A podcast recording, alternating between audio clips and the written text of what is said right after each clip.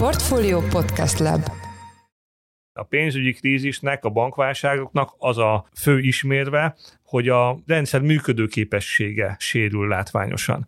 Itt most ugye ilyen egyelőre nem történt, tehát ugyan nagy bankok voltak, amelyek bajba kerültek, de ezeket egyébként viszonylag gyorsan a gazdaságpolitika, a hatóságok ezt kezelték, és elszigetelté tudták egyelőre tenni, úgy tűnik, bár nyilván mindig ezzel óvatosan kell bánni, mert hát persze természetesen nem látjuk azt, hogy ki van a víz alatt ugye esetleg fürdőruha nélkül, de, de az, az biztos, hogy nem az a pénzügyi válság, ha egy-két bankcsőd van a világban. Mindenkit üdvözlünk, ez a Portfolio Checklist március 24-én pénteken. Az elmúlt két hét gazdasági eseményeit vizsgáljuk, akkor azt biztosan kijelenthetjük, hogy ebben az időszakban az ideálishoz képest jóval több bank ment csődbe, és jóval több pénzintézet fizetőképessége rendült meg. Utoljára ilyen tüneteket a 2008-as válságban produkált a világgazdaság, a krízist akkor Magyarország is alaposan megszenvedte, annak hatásait pedig még évekig nyögte a magyar gazdaság. Bár a jelenlegi helyzet sok minden mindenben eltér a 2008-as válságtól, a mai műsorban egy témánk van. Arra a kérdésre keressük a választ, hogy mikor volt jobban felkészülve Magyarország világméretű gazdasági turbulenciákra most vagy 15 évvel ezelőtt. Erről pedig nem is kérdezhetnénk mást, mint Madár Istvánt, lapunk vezető makrogazdasági elemzőjét. Én Forrás Dávid vagyok, a Portfolio Podcast szerkesztője, ez pedig a checklist március 24-én. Itt van velünk tehát Madár István, a Portfólió makro rovatának vezető elemzője. Szia István, üdvözöllek a műsorban. Sziasztok! Kezdjük ott, hogy ugye tényleg 15 év telt el az utolsó pénzügyi válság óta. Topline 2008-ban vagy most van a magyar gazdaság jobban felkészülve egy ilyen általános jellegű, világméretű gazdasági probléma halmazra? Összességében azt gondolom, hogy most azért lényegesen jobban felkészült a magyar gazdaság. Most is vannak nehézségek, most is vannak olyan sérülékenységi pontok, amik nehezítik ezt a dolgot. Ugye itt tipikusan kettőt érdemes csak nagyon röviden kiemelni. Az egyik, hogy kiderült, hogy az energiafüggőségünk továbbra is igen nagy, és az energiapiac oldaláról érő sok hatás az a magyar gazdaságot kiemelten érinti. A másik pedig a gazdaságpolitika elmúlt egy-két évében mutatott ügyetlenkedése, amiben nagyon sok költségvetési hatás van, de egybanki politikát is érhetik megalapozott kritikák. Ezek tovább nehezítették a magyar gazdaság gazdaság helyzetét, de mindezekkel együtt is összességében a magyar gazdaság helyzete lényegesen jobb, mint 2008-ban volt, akkor ugye sokkal durvábban megbomló és tartósabban megbomló egyensúlyunk volt, devizahitele teletömött háztartások és vállalatok voltak, és még lehetne sorolni a, a különbségeket, de egy fontos dolgot azért szeretnék jelezni, hogy Magyarország egy kisnyitott gazdaság, és ha azt nézzük meg, hogy mikor állt mondjuk a legrosszabbul ott a pénzügyi válság környékén, akkor 2006-ban például sokkal sokkal rosszabbul állt, mint 2008 végén. És mégis 2008 végén ütött be a ménkő, és ez nagyon szépen rávilágít arra, hogy igazából az első számú kritikus tényező egy ilyen gazdaság számára az mindig a külső környezet. Tehát akkor lehet valami baj, ha a külső környezettel valami nagy baj van. Ez azt is jelenti, hogy bizonyos esetekben a hazai, akár gazdasági folyamatok, vagy gazdaságpolitikai hibák teljesen megbüntetlenül maradnak, és vannak olyan időszakok, amikor egyébként akár már jobb állapotban lévő gazdaság, vagy normalizálódó gazdaságpolitika mellett is még nagyon megcsap minket a világ. Csak azt akarom ezzel mondani, hogy emiatt igazából mindig muszáj egy ilyen kisnyitott gazdaságnak a, a lehetséges sok hatások miatt fegyelmezetten viselkednie, és kiszámítható és prudens gazdaságpolitikát folytatni, de igazából az, hogy megcsap-e aztán végül egy ilyen erről az útról letérő országot a válság, vagy nem, abban azért óriási szerepe van a szerencsének, az egyszerű kiszámíthatatlan szerencsének, hogy éppen mikor van a világban valami olyan krízis, ami, ami tényleg egy ilyen kis nyitott gazdaságot odacsap. Ja, most nem akarok ilyen ageismbe bele csúszni, de te mióta figyeled így makro közgazdászként a, a magyar és a nemzetközi gazdasági folyamatokat? Hát mondjuk, hogy már egy bő 20 éve, igen. És neked is van egy olyan érzésed, hogy mondjuk a jelenlegi helyzet az a 2008-asra hasonlít a legjobban így távolról, vagy nem? Persze, itt, itt lehet most megtalálni a kapaszkodókat, de azért azt tegyük hozzá, hogy azért ezek inkább még ilyen ilyen dejavű-szerű dolgok, tehát hogy nem nagyon sűrű az, amikor a világban egy ilyen nagy pénzügyi krízis, tehát a pénzügyi rendszer válságából előbújó krízis van. Ugye 2008-ban azt mondtuk, hogy utoljára ilyen, hát talán csak 29-33-ban történt. Tehát ugye, hogy mások még későbbi időpontokat neveztek meg a tipikus ilyen válságnak. Tehát, hogy ehhez képest az, hogy most néhány karakteres, nagy szemben látható bank csődbe ment, az nyilván egyből a 2008-as analógiát hozza elő a fejekben, még akkor is, hogyha egyébként, majd erről biztos beszélünk, egyébként még közelében nem járunk annak a probléma halmaznak, ami 2008-ban érte a világot. Igen, tehát hogy ugye nagyon sokszor már a portfólión is több cikkben, véleménycikkekben, elemzésekben, híranyagokban leírtuk, hogy ez nem pénzügyi válság, itt a checklistben is sokat beszéltünk róla, de miért nem nevezünk pénzügyi válságnak egy olyan helyzetet, amikor egy nemzetközi szignifikánciával rendelkező bank is hát majdnem csődbe ment, mint a Credit Suisse. Azért nem nevezzük annak, mert egyébként azért a világban nagyon sok bank van, a pénzügyi rendszer egy-két láncszemének a kiesése az nem jelenti azt, hogy az egész világgazdaságot működő, kapitalista gazdaságban kulcsfontosságú szerepet betöltő bankrendszer funkcionalitása megszűnne. A pénzügyi krízisnek, a bankválságoknak az a fő ismérve, hogy a rendszer működőképessége sérül látványosan. Itt most ugye ilyen egyelőre nem történt, tehát ugyan nagy bankok voltak, amelyek bajba kerültek, de ezeket egyébként viszonylag gyorsan a gazdaságpolitika, a hatóságok ezt kezelték, és elszigetelté tudták egyelőre tenni, úgy tűnik, bár nyilván mindig ezzel óvatosan kell bánni, mert hát persze természetesen nem látjuk azt, hogy ki van a víz alatt ugye esetleg fürdőruha nélkül, de, de az, az biztos, hogy nem az a pénzügyi válság, ha egy-két bankcsőd van a világban. Egyébként az Egyesült Államokban kisebb bankok idézőjelben szinte havonta mennek csődbe, csak senkit nem érdekel, mert kis, nagyon kis jelentőségű lokális, regionális pénzügyi intézményekről van szó. De minden esetre a nagy karakteres különbség az, hogy most egy-két bank ment csődbe, és emiatt egy-két pénzügyi szereplőnek keletkezett pénzügyi kára, például mondjuk a Credit Suisse kötvényeseinek, meg a részvényeseinek, de például betétek nem nagyon úsztak el, tehát nincs ok arra, hogy, hogy valamiféle ilyen bizalmi válság alakuljon ki, már pedig a bankrendszerben elsősorban azokhoz krízist, hogyha azok a szereplők, akik ezt összetartják, ez elsősorban maguk a pénzintézetek, másodszorban pedig a vállalatok és a lakosság, akik az ügyfelei ezeknek a pénzintézeteknek, ha ezek közötti bizalom valahogy megszakad. És akkor az két bank egymást nem hitelezi, nem tranzaktálnak egymással, ennek megfelelően a bankrendszerben a likviditás és a, a tőkeallokáció megtörik, leállnak a hitelezési folyamatok, esetleg egy, egy-két helyen lakossági betéti roham alakul ki, és lehetne sorolni ezeket a jeleket. Ezek azok, amelyek összességében, ahogy kulminálódnak, a pénzügyi rendszer működésképtelenné válik, a tőkét nem allokálja oda, hova kell, leáll a hitelezés, emiatt bajba kerülnek bizonyos ágazatok, és ez az, ami igazából a pénzügyi válság. Ebből jelenleg azt mondanám, hogy nagyítóval látható leghalványabb jeleket látunk maximum csak.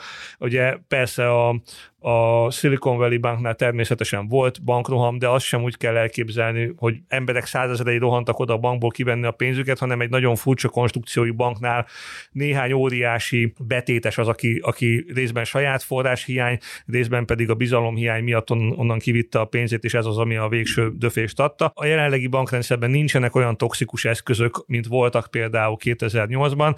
Ugye erre mindig azt szoktuk mondani, hogy ha valaki emlékszik rá 2008-9-ben, attól remegett egy izlandi bank, hogy a Marylandi háziasszony jelzálog hitele az még teljesítő-e vagy nem, mert egyébként talán az ő könyvében van egy Marylandi háziasszonynak jelzálog hitele, de még ez se biztos.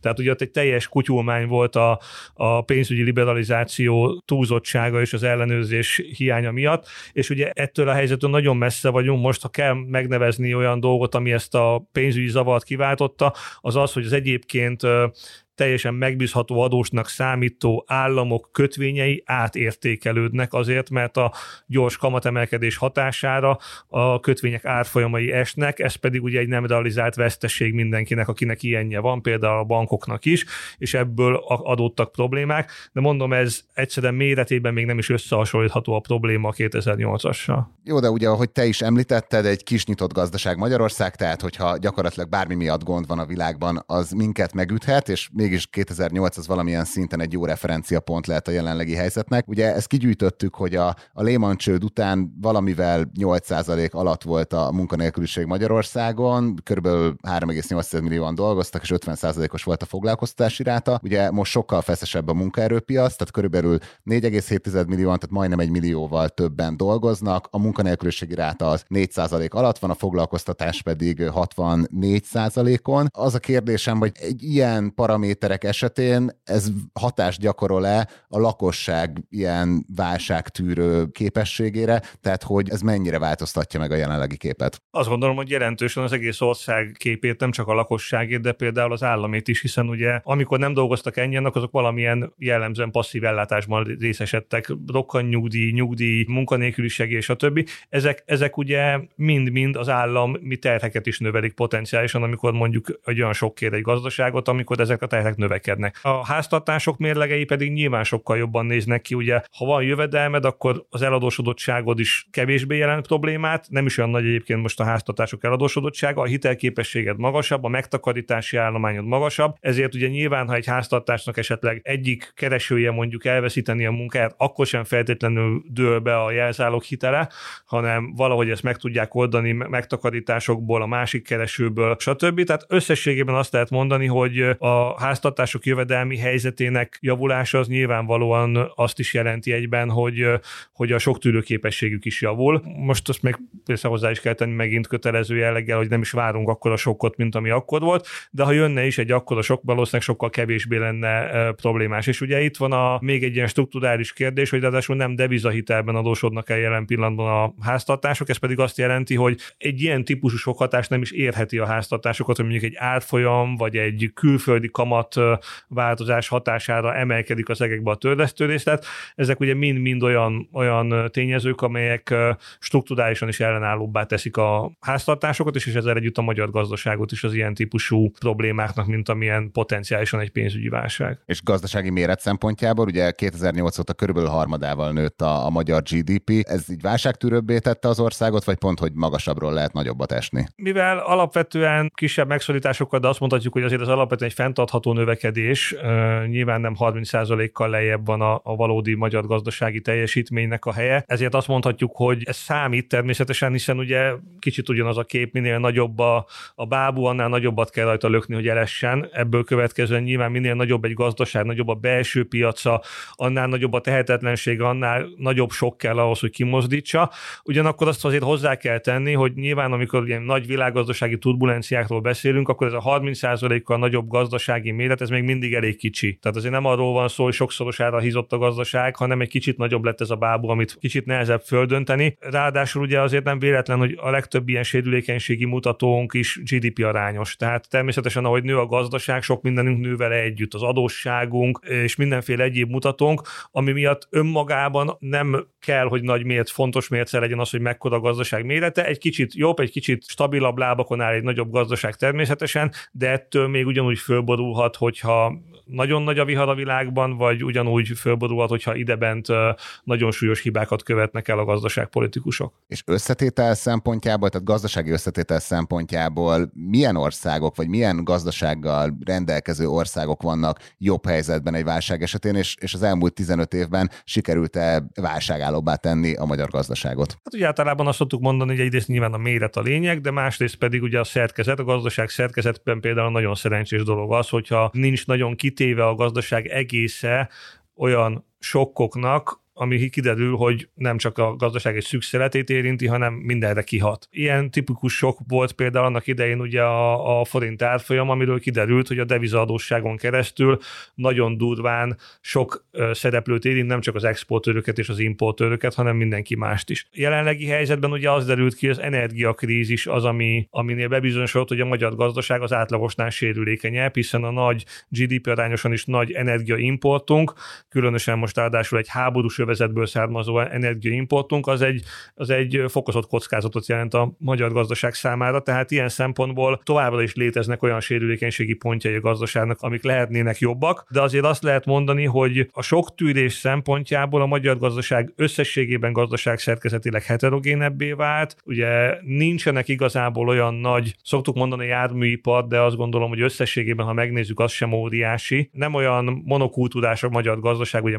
banánköztársaságokat szoktunk mondani ilyenkor, tehát nem, nem olyan monokultúrás, hogy egy-egy nyersanyagnak az exportjára alapul a, a gazdaságnak a teljesítménye, hanem nagyon sok gazdasági szereplők nagyon különböző tevékenysége adja össze ezt a magyar GDP-t, ebből következően nyilván mindenkire más tényezők hatnak, ezért ez a sok tűrőképesség a gazdaság heterogenitásával folyamatosan növekszik. Ugye a devizadósságról már beszéltünk, az is egy fontos strukturális elem, hogy az teljesen leépítette a magánszektor. Ugye csak a vállalati szektornak van annyi, amennyi általában a természetes fedezettséggel meg is van az exporton keresztül. Háztartásoknál gyakorlatilag nincs, és az államnál is lényegesen kevesebb, mint volt, bár ott most éppen ugye finanszírozási kihívások miatt emelkedett valamelyes, de még mindig, mindig elég jó helyen van. Ugye nekünk most igazából ez az energiafüggés volt volt, ami nagyon látványos volt ilyen szempontból, de azért azt gondolom, hogy az elmúlt 15 év összességében ebből a szempontból inkább előrelépést jelentett. Nyilván lehetett volna azért jobb, jobban is kinézni ebben a dologban, a gazdaságpolitika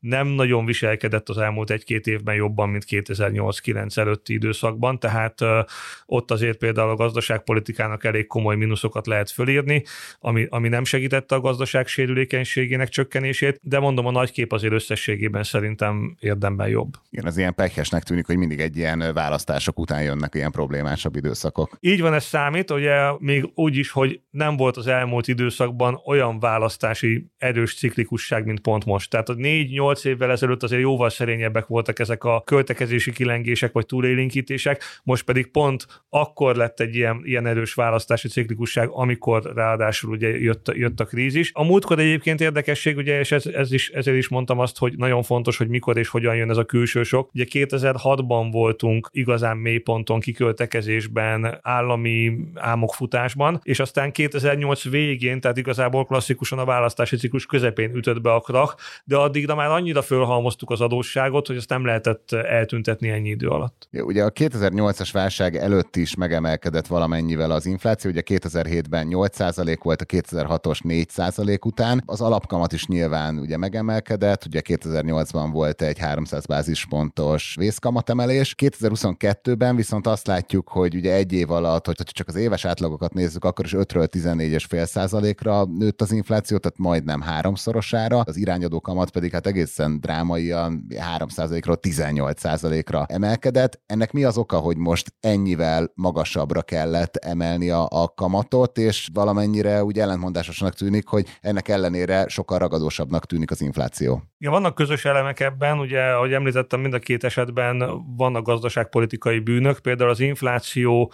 2008 előtti megugrása, az egyrészt az óriási kiköltekezésnek volt köszönhető 2006-ban, de még inkább az utána következő kiigazítási csomagnak, ami ugye ilyenkor jellemzően fölhagyja az inflációt, egyszerűen az árak fölmennek az adóemelések és mindenféle egyéb intézkedések hatására, és ugye ez most is megfigyelhető volt, hiszen most is voltak vastagon olyan kiigazítási lépések, amelyek az árak fölvedéséhez vezettek, gondoljunk a kiskereskedelmi különadóra, és jó néhány más emblematikus adóemelést, amik egyébként közvetett módon meg szintén az árakban csapódnak le.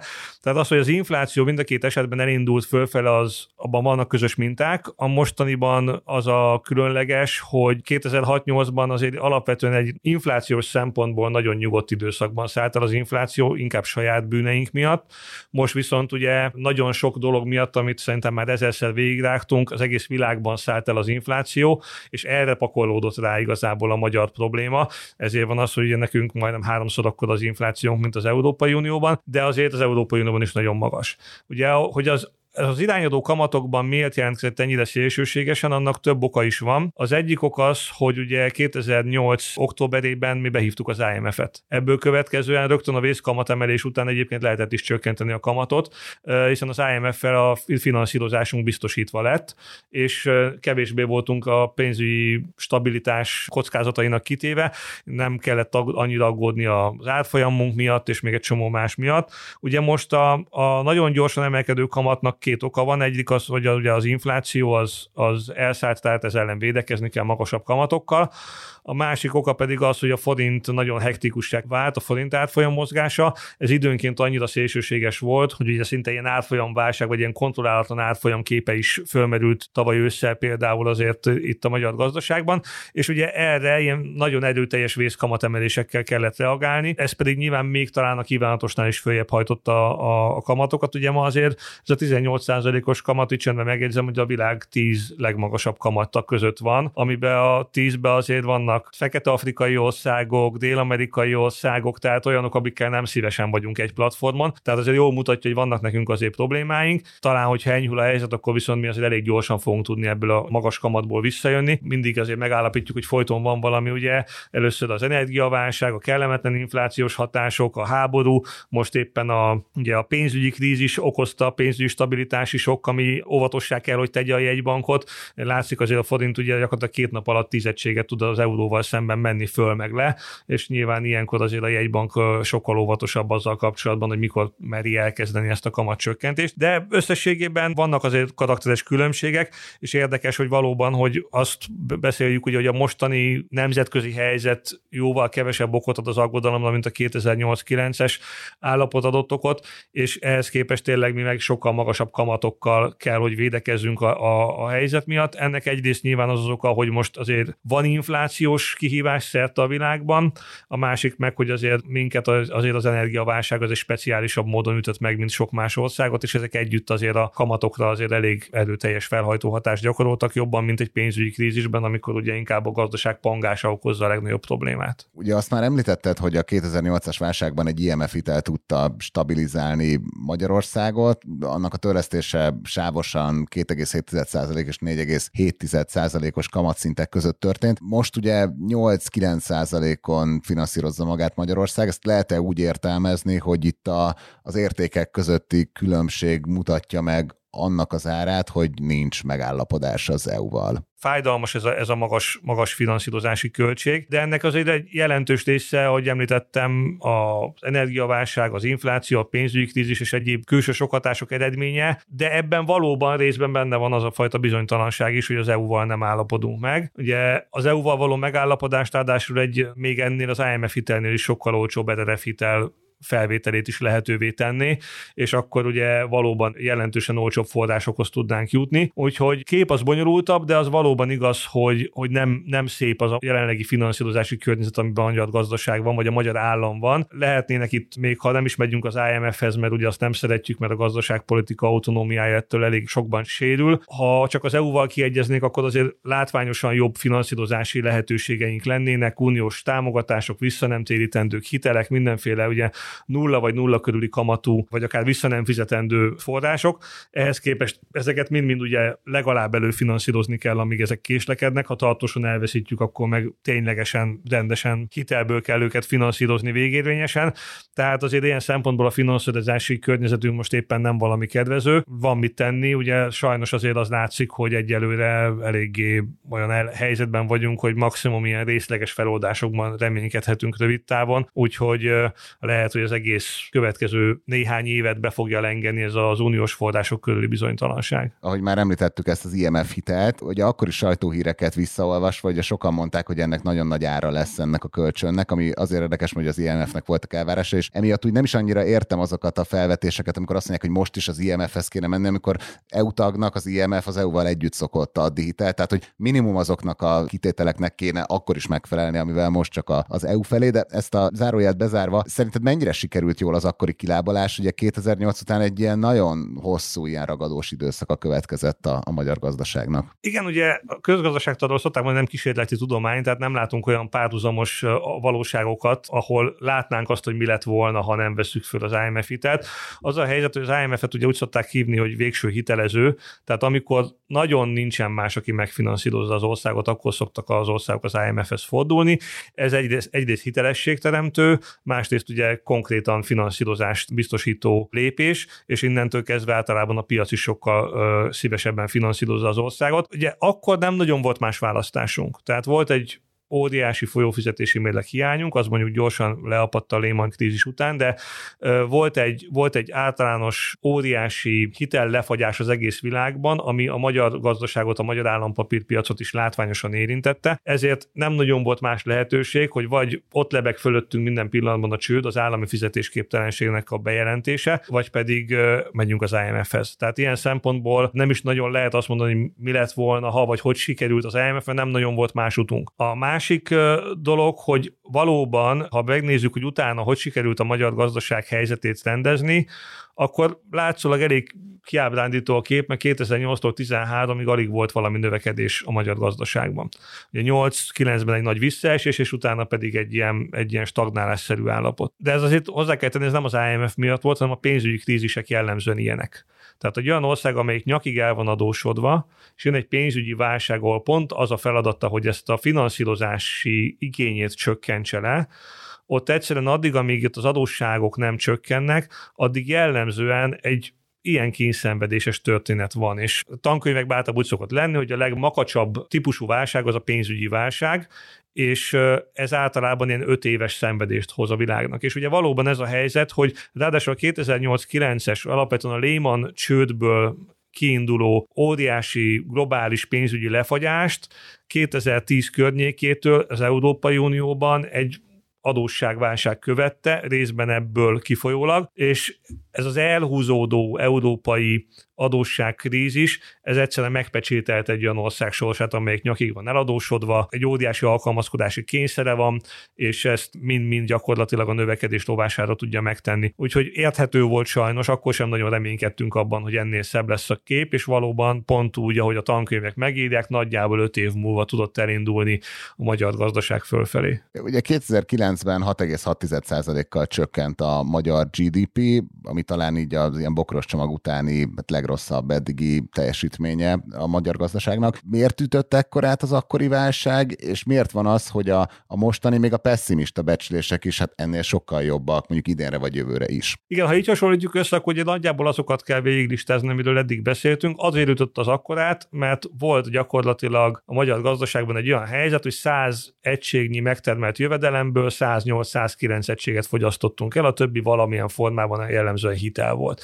Ez a hitel ez eltűnt, gyakorlatilag azonnal 5 perc alatt, ahogy a Lehman kitört, 5 perc alatt a magyar gazdaságnak az alkalmazkodási folyamata megtörtént, levágtak minket mindenféle hitel vonalakról, a magyar gazdaság külső finanszírozása elszállt, ebből következően egy sokszerű gazdasági visszaesés elkerülhetetlen volt. Ugye a mostani helyzet az azért különbözik ettől, mert egyrészt, ahogy beszéltük, a magyar gazdaság fundamentumai ellenálló képessége az sokkal nagyobb, és ami ennél is sokkal-sokkal fontosabb, hogy nincs pénzügyi válság. Tehát egyelőre az, amiről beszélünk, vagy esetleg néha nagy vonalakban pénzügyi krízisnek hívjuk, az valójában nem az, ugye ez néhány bank problémája eddig. Aggódva nézegetik egymást a bankok, van egy ijegység, ezt nem is lehet tagadni, minden nap látjuk a tőkepiacokon, és mindenki azon izgul, hogy jön-e a következő híd valamelyik megrodjant helyzetű gazdasági szereplőről, bankról, pénzintézetről, de azért összességében mégiscsak azt mondhatjuk, hogy ez gazdasági sokhatás mércével mérve nem mérhető össze sehogy se a, a 2008-as sokkal. Tehát, hogy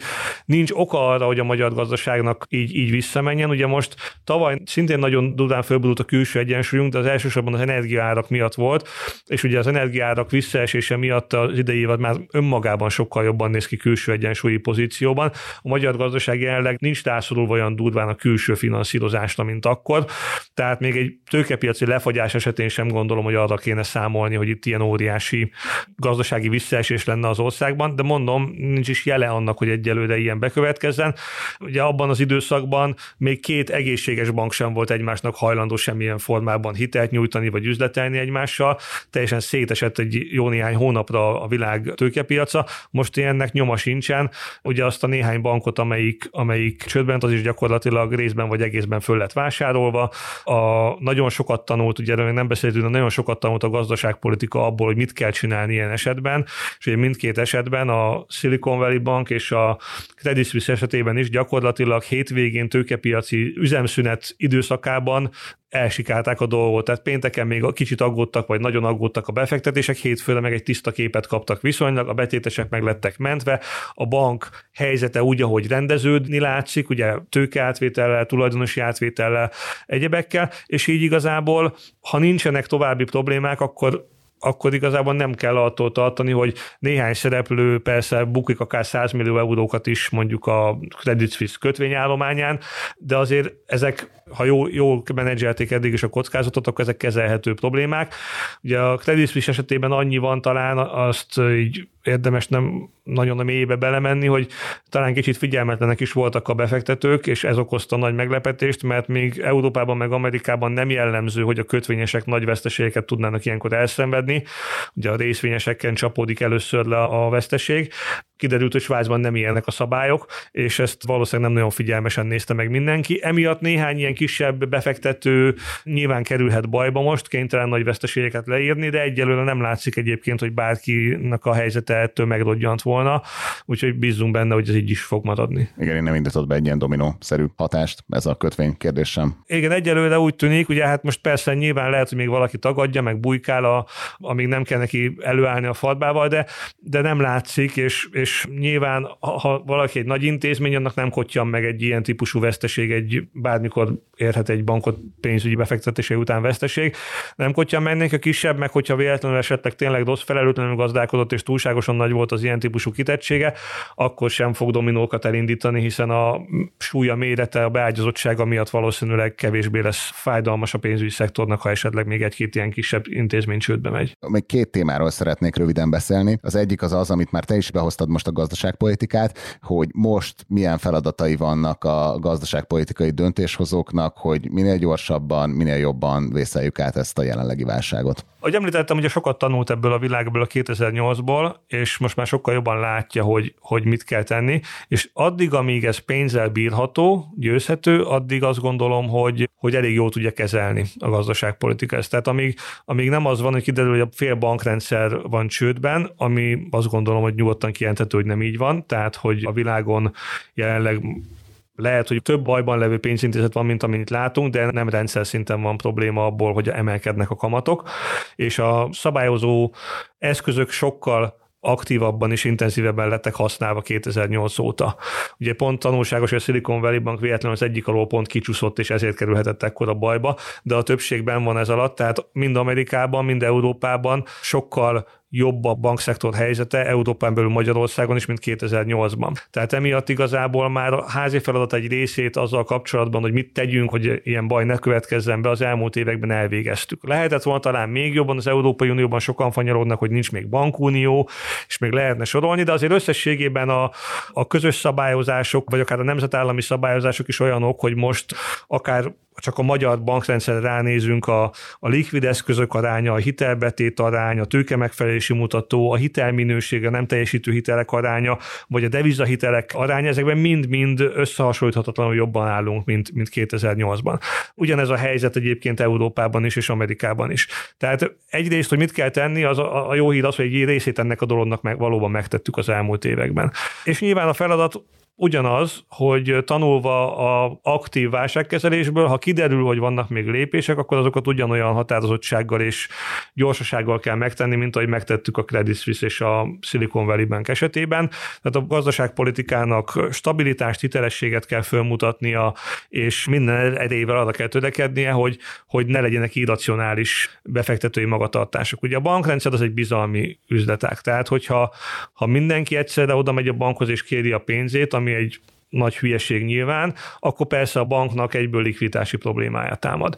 De hogyha egyébként üzemszerűen működik, akkor köszöni szépen tök jól van. Ezért a gazdaságpolitikának mindenhol a világon az a feladata szerintem, hogy egy ilyen helyzetben ezt a fajta bizalmat, ami egyébként megalapozott, de nyilván az irracionalitás ezt gyakran fölírja, ezt a fajta bizalmat folyamatosan föntartsa. Ne alakuljanak ki téves képzetek a gazdaság szereplőiben azzal kapcsolatban, hogy hogy áll a gazdaság, ne keltsünk pánikot, ne legyenek félreérthető magatartási, félreérthető gesztusai a gazdaságpolitikának, és amikor baj van, akkor pedig az előbb említett határozottsággal kezelje azt a kis eseményt, ami esetleg ilyenkor bekövetkezik. Szerintem ami még érdekes a, a jelenlegi válsággal kapcsolatban, hogy nagyon változó annak a megítélése, hogy tulajdonképpen milyen problémával állunk szemben. Ugye tavaly nyáron nagyon sokan kongatták a vészharangot, hogy ilyen energiárak mellett egyszerűen nem lehet működtetni se a magyar, se az európai gazdaságot. Utána ugye valamennyire pacifikálódtak a, az energiaárak, enyhe volt a tél is, ugye ez is sokat segített rajtunk, illetve a régión, meg Európán is,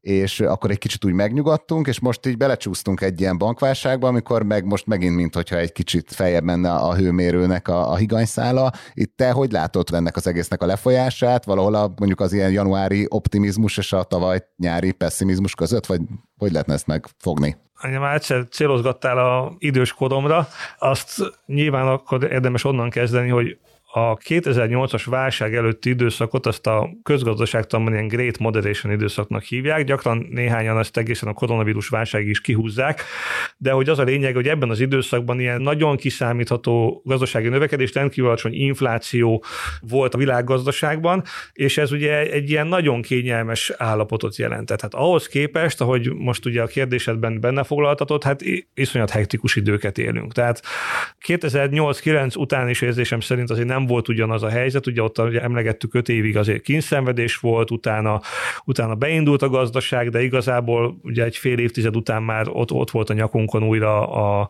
a Covid-dal egy, egy ilyen pandémiás helyzet, aztán jött az energiakrízis, most jött a háború, most jön ez a, ez a pénzügyi bizonytalankodás, tehát azért az nagyon látszik, hogy, hogy nem ugyanolyan időket élünk. Ennek nagyon sok oka van, geopolitikai, közgazdasági oka, az infláció visszatérte több évtized után, a, a fejlett fejlettnek számító világban, vagy a világ nagyhatalmai közötti háborúskodás hiányából egyszer csak előállt egy ilyen orosz agresszió, tehát van egy csomó új jelenség, a delokalizáció, globalizáció jellegének megváltozása, és még lehetne sorolni. Ezek mind-mind egyszerre jelentkeznek most a világban, és az, hogy a globalizáció szorosabbá tette a gazdaságok együttműködését, ezért ugye egy, egy COVID azt gondolom még 15 évvel ezelőtt is sokkal kisebb problémát okozott volna, mint most, de akár egy valamilyen regionális energiaválság is. Most ehhez képest ugye azért azt látjuk, hogy minden mindenhova elér, minden mindenhol valamilyen hatást gyakorol, úgyhogy nem unatkozunk nyilván, tehát hogy ez egy valóban, ahogy te is mondod, sokra sok jön, tehát folyamatosan, amikor előadásokat tartunk, akkor is mindig ezzel kezdjük, hogy jól érzik a kedves hallgatók, valóban az a helyzet, hogy egy különleges időszak. A megelőző évtizedekben tíz évente, ha egy ilyen hatás volt, ami most itt összejött két év alatt három-négy is, úgyhogy hát ez egyrészt nekünk izgalmas, mert nagyon sok dolog történik a világban, másrészt azért lehet, hogy alacsonyabb bérnyomással könnyebb az élet, de ebben élünk, azért azt nem mondhatnánk, hogy ennek nincs egy olyan olvasata, hogy azért ezek a sokok egyelőre mind a kezelhető tartományban maradtak. Tehát akár még a Covid is, amelyik ugye azért hát halálozás miatt azért nagyon fájdalmas történet, de gazdaságilag még ahhoz is nagyon gyorsan alkalmazkodott a világ. Gyakorlatilag egy negyedéves lefagyást leszámítva alig-alig volt érdemi visszaesés a gazdaságban, nagyon sok helyen meg is úsztuk utána már folyamatos és gyors felpattanással. Az energiaválság is pont, ahogy te is említetted, egy, egy váratlanul, igaz, hogy le is estek az árak, de a magas árakhoz is váratlanul jól alkalmazkodott például Európa. Tehát azért az látszik, hogy a gazdaságokban talán több a rugalmasság, mint amennyire feltételezni szoktuk, és ez a sok millió ember gazdasági interakciói valahogy azért mégis ki tudnak hozni elég gyorsan egy olyan reakciót, egy adott sok hatást, egy adott gazdasági változást, ami, amivel jól kezelhető a helyzet. Ugye hirtelen nagyon sok LNG kapacitást tudtunk kiépíteni, amiről azt hittük, hogy tíz év alatt fog bekövetkezni, az fél év alatt következett be, és még lehetne sorolni. Ez a pénzügyi krízis is egyelőre azért úgy néz ki, hogy ez egy ilyen utózöngéje a helyzetnek, és lehet, hogy ha nagyon optimista akarok lenni, akkor erre öt év múlva majd úgy fogunk visszatekinteni, hogy igen, itt a COVID, a COVID utáni újranyitási problémák, és a részben ebből fakadó energiaválság, és az újra kiszabaduló infláció, az hozott egy ilyen pénzügyi stabilitási bizonytalankodást, de ez végül talán mondhatjuk azt, hogy majd remélhetőleg gyorsan le fog csengeni, és az ijedelemen kívül talán más nem fog okozni,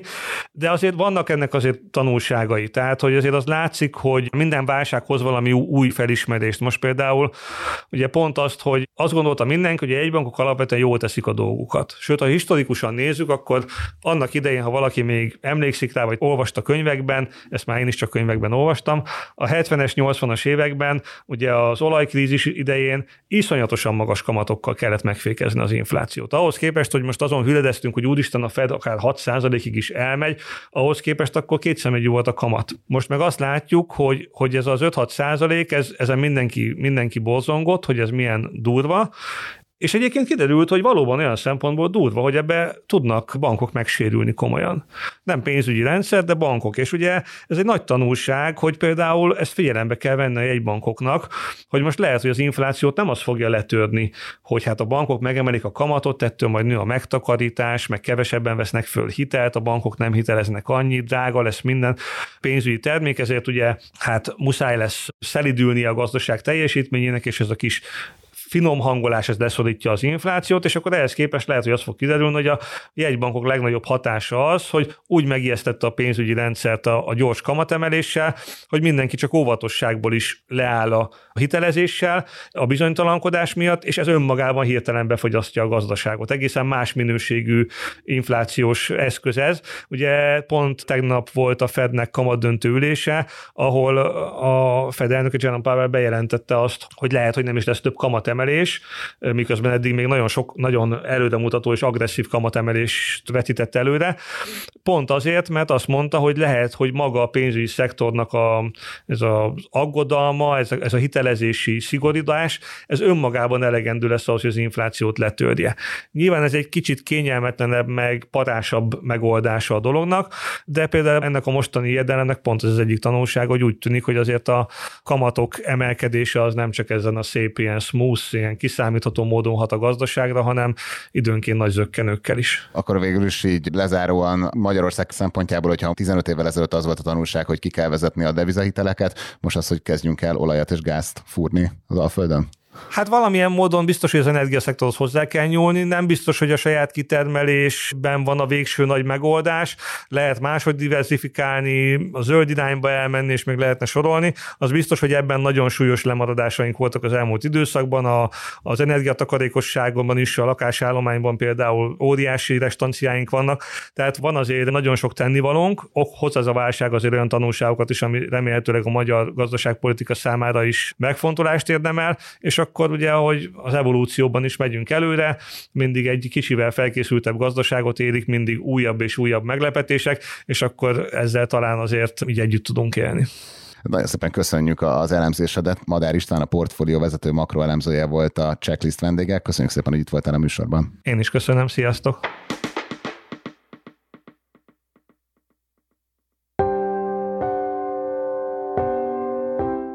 Ez volt már a Checklist, a Portfolio munkanapokon megjelenő podcastje. Ha tetszett az adás, iratkozz fel a podcast csatornánkra bárhol, ahová podcastekért jársz a neten. Ha segítenél minket abban, hogy minél több hallgatóhoz eljussunk, akkor arra kérünk, hogy értékelj minket azon a platformon, ahol ezt az adást meghallgattad. A mai műsor elkészítésében részt vett Bánhidi Bálint és Komkötő Emma, a szerkesztő pedig én Forrás Dávid voltam. Új adással hétfőn jelentkezünk, addig is minden jót kívánunk, sziasztok!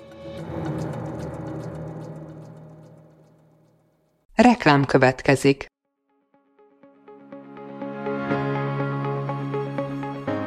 Raúl Müller Lajos vagyok, az Agrárszektor főszerkesztője. Májusban két tematikus konferenciát is rendezünk Kecskeméten az agrofood szektor szereplőinek. A május 22-én tartandó Portfolio Agrofood 2024 konferencia az élelmiszeripari vállalkozások, beszállítóik, a szolgáltató cégek és a kereskedők számára nyújt egyedi betekintést az aktuális trendekbe. A május 23-án megrendezendő Agrofuture konferencia pedig egyedülálló módon tematikus formában foglalja össze a hazai agrárgazdaság fenntarthatósági követelményeit és innovációs lehetőségeit. Jöjjön elő is, részletek és jegyek a portfolio.hu per rendezvények oldalon.